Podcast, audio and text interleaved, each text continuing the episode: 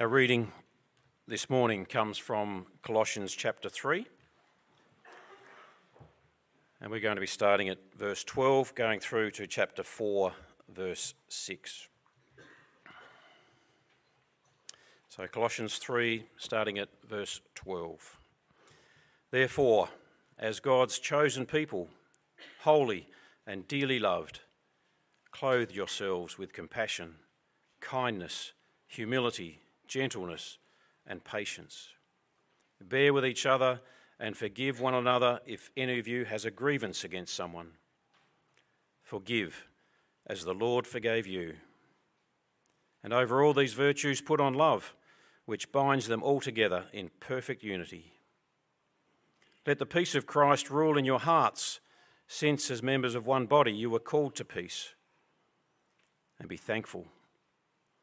Let the message of Christ dwell in you richly as you teach and admonish one another with all wisdom through psalms, hymns, and songs from the Spirit, singing to God with gratitude in your hearts. And whatever you do, whether in word or deed, do it all in the name of the Lord Jesus, giving thanks to God the Father through him. Wives, submit yourselves to your husbands as is fitting in the Lord. Husbands, Love your wives and do not be harsh with them. Children, obey your parents in everything, for this pleases the Lord. Fathers, do not embitter your children, or they will become discouraged. Slaves, obey your earthly masters in everything, and do it not only when their eye is on you and to curry their favour, but with sincerity of heart and reverence for the Lord. Whatever you do, work at it with all your heart as working for the Lord, not for human masters, since you know that you will receive an inheritance from the Lord as a reward. It is the Lord Christ you are serving. Anyone who does wrong will be repaid for their wrongs, and there is no favouritism. Masters, provide your slaves with what is right and fair, because you know that you also have a master in heaven. Devote yourselves to prayer, being watchful and thankful. And pray for us too, that God may open a door for our message, so that we may proclaim the mystery of Christ, for which I am in chains. Pray that I may proclaim it clearly as I should. Be wise in the way you act toward outsiders. Make the most of every opportunity. Let your conversation be always full of grace, seasoned with salt, so that you may know how to answer everyone.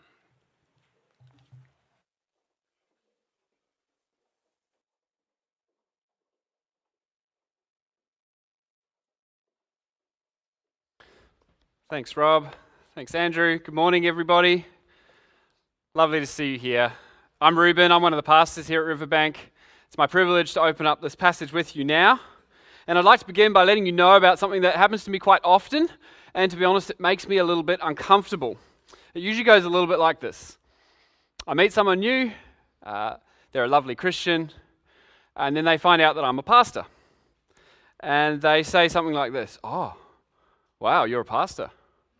Oh, wow, that's, that's great. Wow, your parents must be so proud.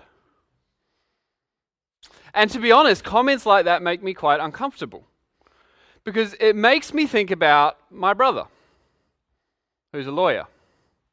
It makes me think about my sister who works in a cafe. It makes me think about my two other sisters who are full time mums. And I think, is my work more important and more holy than theirs? Is that right? Is my work as a minister more pleasing to God than the work of a teacher or a courier driver or a dentist or a full time parent? Well, this morning we're continuing our, our sermon series, One Body, Everybody.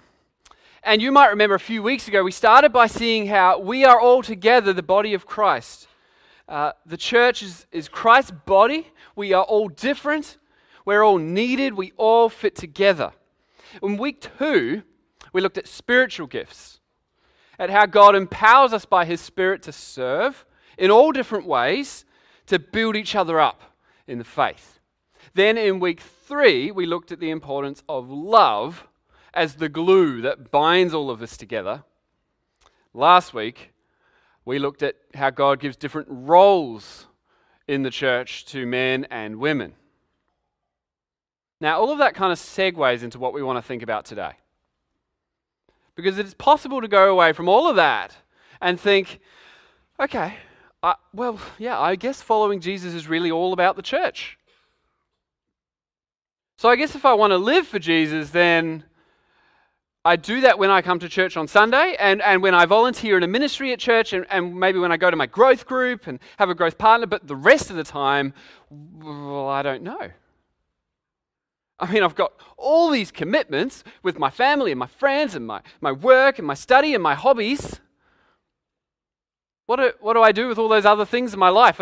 I, guess they're just kind of obstacles that keep me from the more important stuff like reading the Bible and praying and going to church. But is that right? What, what would happen if I thought about my life like that? Well, our, our Christian faith starts to get turned into something private, something part time, something compartmentalized that kind of lives over here, disconnected from most of what I do every day. And we don't admit that aloud, of course, because that sounds doesn't sound like good theology, does it?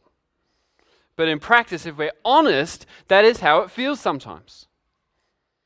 We can feel like we're stuck between two different worlds. You know, there's this one here, which is all about Jesus, and then there's this other world where we actually live and work and do other less spiritual things, which actually we kind of love. Lots of fun things, like going to work and playing sport and watching TV and enjoying good food and drink with our family and our friends. What happens when we view our lives like this? Well, it can be quite jarring. It's actually quite spiritually dissatisfying. And it's a tragedy because it completely misunderstands the life God wants us to live. It shrinks our salvation. It sucks the purpose and the significance and the joy and the beauty out of life. Thankfully, God's word shows us a better way and that's what we want to think about this morning. We're going to mostly camp out in that passage there in Colossians 3. So if you've got a Bible open there, that's fantastic. We'll look at a few other passages as well. And we've got two points today. The first is this we are called to salvation in Christ. We're called to salvation in Christ. Remember that well meaning Christian who said to me, Oh, wow, you're a pastor. Your parents must be very proud. I think one of the reasons we can be tempted to think like that is because we think of ministers and, and missionaries as receiving this sort of special call from God. You know, something a bit mystical, maybe a lightning bolt, maybe a voice in your head. But actually, that's not how the Bible usually speaks about calling.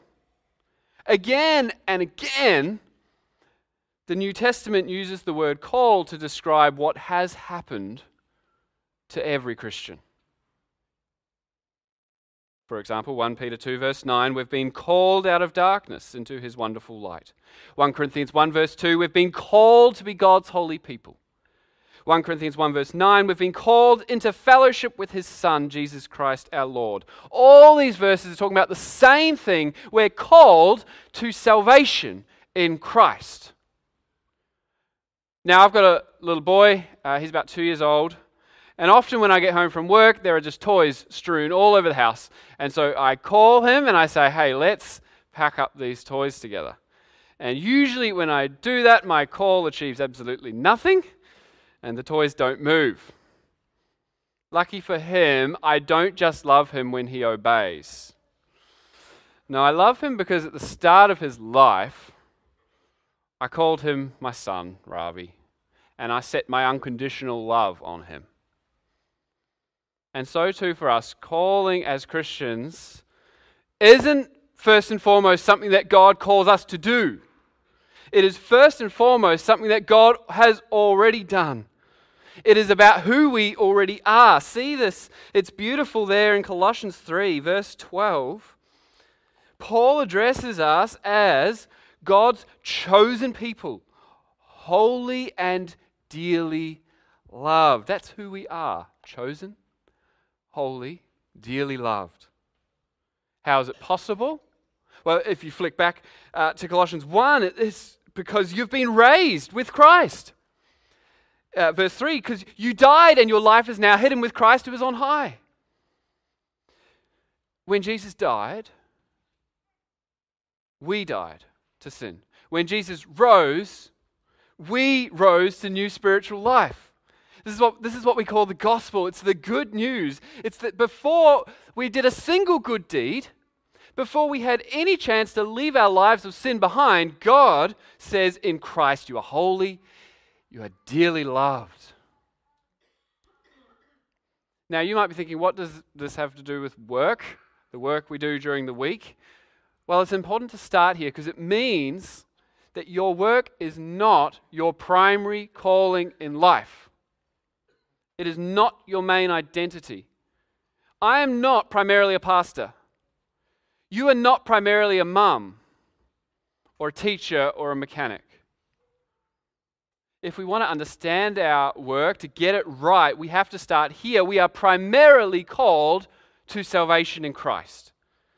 So if you're a young person and you're thinking about your future, start here. If you're feeling frustrated in your work, start here. If you love your work, it's the best thing in your life, start here.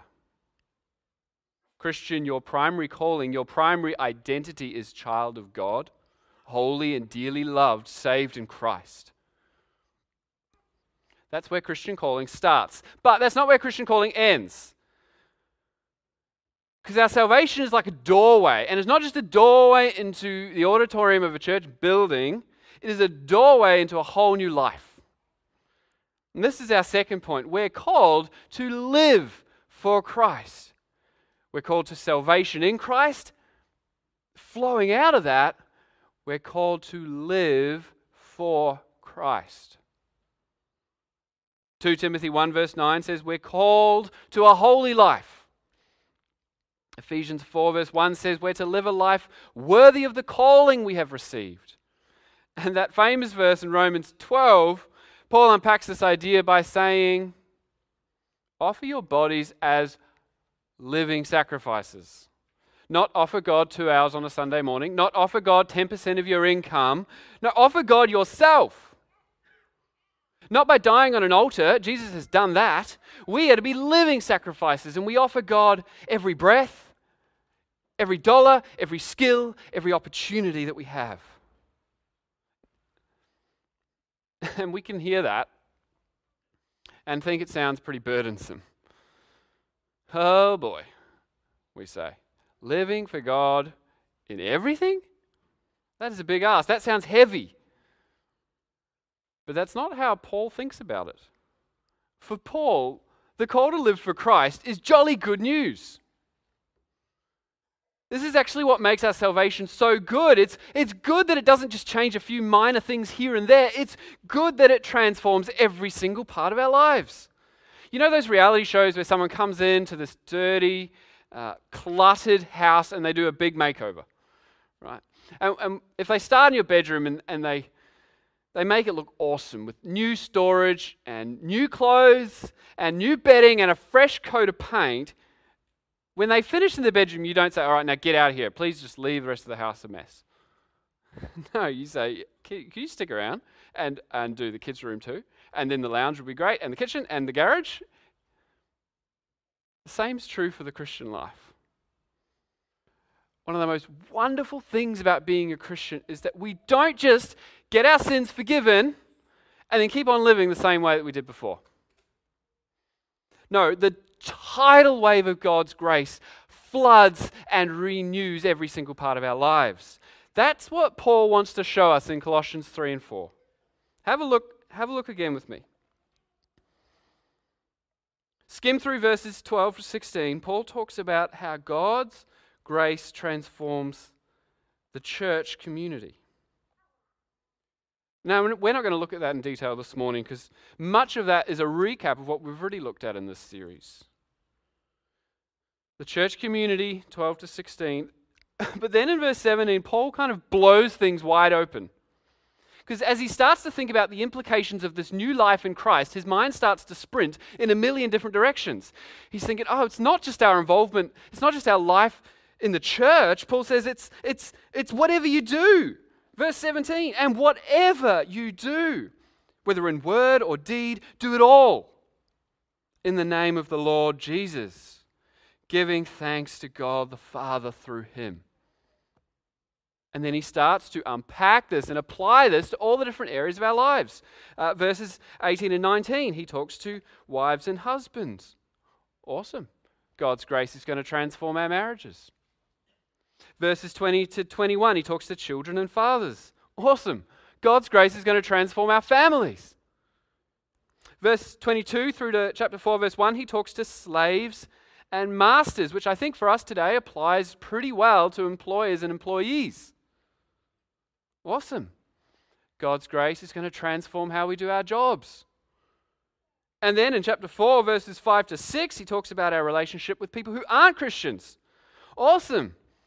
God's grace is going to transform every single relationship in our lives. Maybe we can think about all these different things as like petals on a flower. And they're all held together in the middle by one central thing. What is it? Verse 17. Whatever you do, whether in word or deed, that's all the flower petals, do it all in the name of the Lord Jesus. Do you see the central thing? Jesus is Lord, He's Lord of all. And so when we're saved, He becomes Lord of every single part of our whole lives, everything we do. And that is exactly how life was always meant to be way back in the beginning. As Christians, we're being restored to do what we were always made to do to worship and honor the loving Creator and Lord of all, to be His image bearers, spreading His love and goodness through everything we do, everywhere we go. Okay, now come, come with me. Let's go back in time. Let's go back to Germany. 500 years ago. Come and meet a guy called Martin Luther. Luther was a devout man. He was determined to live for God. And the Roman Catholic Church, which he was part of, said, well, if you really want to go all in for God, then you have to enter the service of the church by becoming either a priest or a monk. So Luther decided to become a monk, and it required him to take three vows. He had to renounce marriage and choose celibacy. He had to renounce secular work and choose what they called obedience. And he had to renounce economic advancement and choose poverty. In other words, if you want to be a holy person who really lives for God, then you can't be undistracted by these unholy things like marriage and work and money. And as you can imagine, this created a separation in society, right? Because the priests and the monks were considered to be closer to God. In fact, when the farmers and the milkmaids and the bakers came to church each Sunday, it was the job of the priest to help them approach God. The priest was the middleman, the mediator between them and God. So, who had the more important job, the priest or the milkmaid? the priest. Of course. He was doing God's work. And the milkmaid, she's just milking cows. And then Luther started to study his Bible, and the more and more he did, the more he became bothered by this system. Because he realized that the milkmaid didn't need the priest in order to have a relationship with God. She only needed Jesus, the great high priest. In fact, while she was out there in the field, sitting on her stool milking cows, she could talk directly to God through Jesus. She could confess her sins, she could pray, she could receive forgiveness without any help from the priest. And that got Luther's brain ticking even further because then he started thinking to himself, well, then the priest isn't actually more important than the milkmaid, is he? Both of them are equal in the eyes of God, both of them are doing important work. It's just that one works in the church and one works in the field. And that led to a profound change in the way that Christians view work. People began to realize that all Christians are called to exactly the same thing. Get this, this is important. All Christians are called to serve God with all their lives. I really want us to grasp this today. All of us are called to full time Christian service. The question is not, will I be an average Christian or one of those really committed ones who becomes a minister or a missionary? No, we are all called to full time Christian service. The only question is, what will that look like in your life? Because as Luther studied the Bible and passages like this one here in Colossians 3, he saw that there were three main arenas in life, three main arenas the household, the church, and the state. And God calls all Christians to live faithfully for Him in all three of these arenas. All three of these things are kind of our, our work, our vocation, our calling. Not just your paid job for eight hours a day, but your whole life the household, the church, and the state. The household, right? Refers to the family. Uh, this includes your relationships, being a husband or wife, being a father or mother, being a son or daughter. It also includes all the work that you do to provide economically for your household. Then there's the church, arena number two. All Christians are called to be members of the church. We all play different roles, do different things. Some will be employed in the church as pastors and gospel workers. And then three, there's the state. Because you see, we all live somewhere. In a certain country, with certain cultural and political obligations. And part of living well in God's world is working within the society we're in to bless it and to cause it to flourish. And so we vote. And we work to improve our communities. And we lobby our governments. And we serve in public offices, etc., etc. So, three arenas household, church, and state. And some people push back and said, Luther, you can't be serious.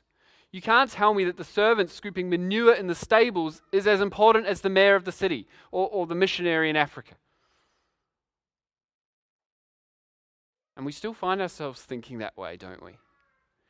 We rank jobs. We may think that pastors are more spiritual than plumbers that doctors are more important than garbos. Or paid work is more worthwhile than unpaid work, like full time parenting or being retired. Luther said no. Actually, even the most mundane task you can think of, doing nappies, stapling paper, can be an act of worship to God. How? If, Colossians 3, verse 17, we do it all in the name of the Lord Jesus, giving thanks to God the Father through him. If, as Paul says to the slaves, see there in verse 22, they work with sincerity of heart and reverence for the Lord. And then he goes on, talking to the slaves in verse 23 whatever you do, work at it with all your heart. As working for the Lord, not for human masters since you know that you will receive an inheritance from the Lord as a reward. It is the Lord Christ you are serving. So you see, it's not as simple as saying, well, some things in life are spiritual, like praying, and some things in life are non spiritual, like cooking dinner. Think about the Lord's Prayer for a minute. We pray, Give us this day our daily bread right? Hear what Luther says about this. Ready for some Luther? I've translated it from German. No, I haven't. Someone else did. When you pray for daily bread, you are praying for everything that contributes to your having and enjoying your daily bread. You must open up and expand your thinking so that it reaches not only as far as the flour bin and baking oven, but also out over the broad fields the farmlands, and the entire country that produces, processes, and conveys to us our daily bread and all kinds of nourishment. End quote. Uh, Tim Keller comments on this in his excellent book on work. He says, So, how does God feed every living thing today? Isn't it through the farmer, the baker, the retailer, the website programmer, the truck driver, and all who contribute to bring us food? This is how God works in our world. He could just zap food onto our plates every evening, but He has chosen to work through us. And so Luther says, I love this God milks the cows through the milkmaids. and friends, this starts to transform how we think about work.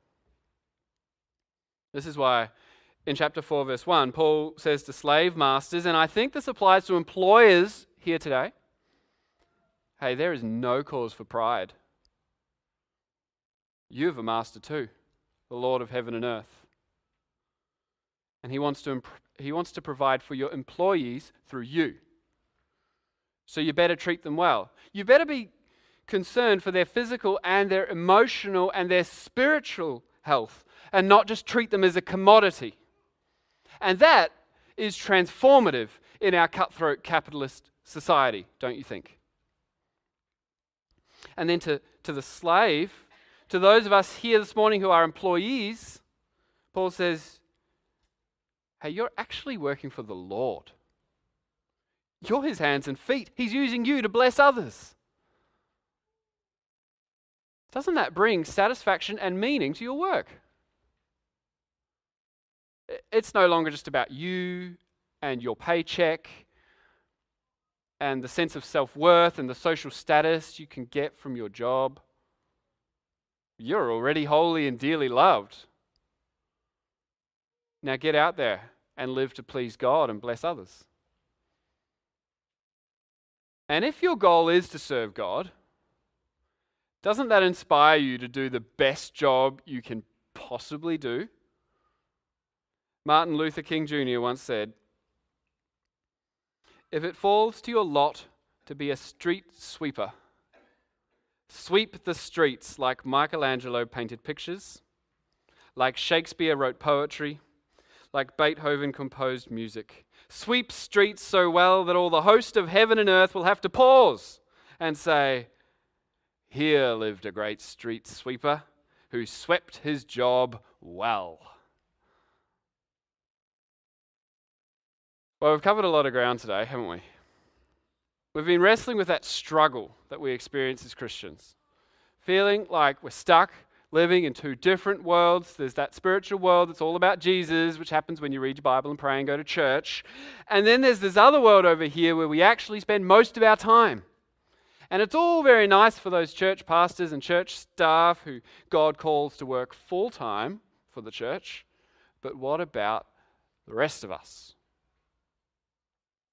And I hope that we've started to see that that view of the Christian life is actually quite warped. Because, in fact, our central, most foundational calling is the call to salvation in Christ. And that salvation is a doorway into a whole new life. A life where Christ is Lord over all and calls us to live and work for Him in everything we do. And I wouldn't be surprised after this if, if I've only raised more questions than answers. And if that's true for you right now, I'd say, great, my job is done. Working out exactly what this means for you in your situation, that is not easy.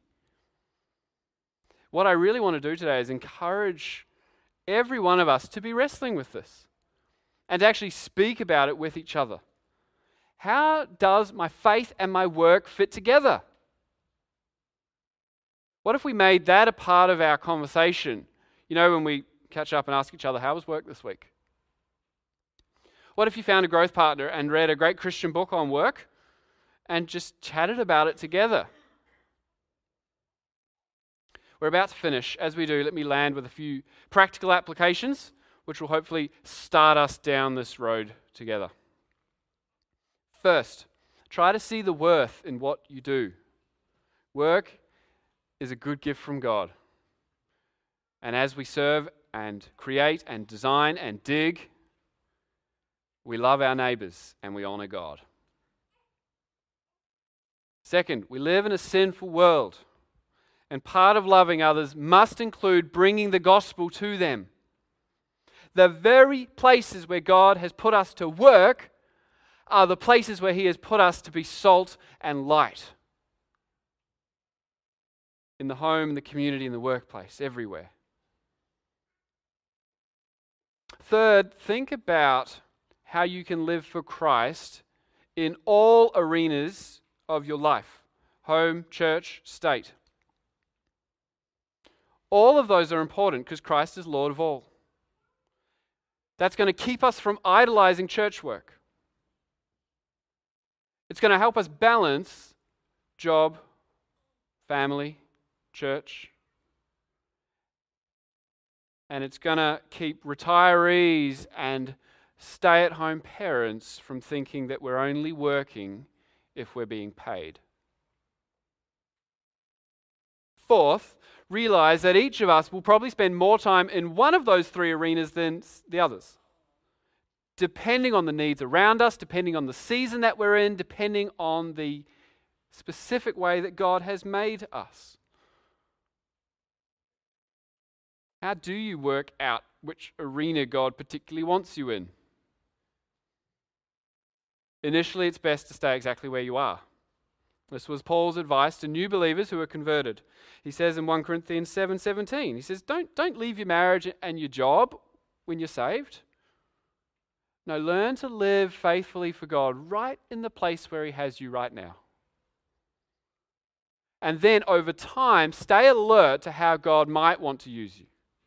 Uh, consider the needs that arise around you. Consider your own skills, gifts, and passions. And I think for every one of us, that should include the question whether God might be leading you to do work for the church or some other Christian ministry.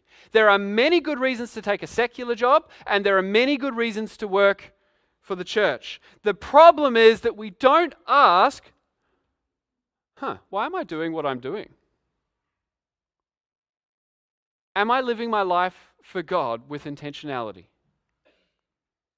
Sadly, there are many Christians in the secular workforce who just, they never really ask that question.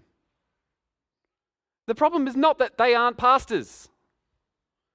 That may or may not be God's will for them.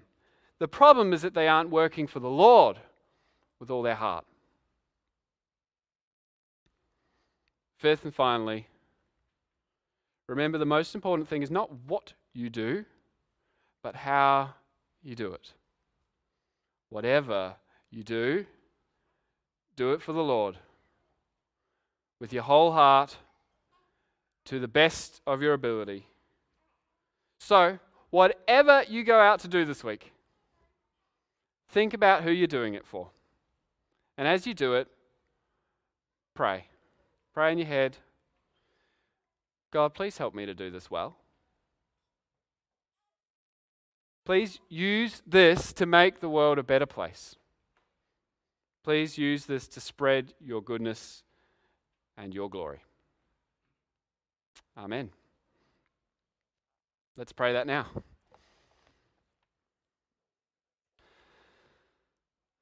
Lord God, thank you that you have called us to salvation in Christ. This is our primary identity.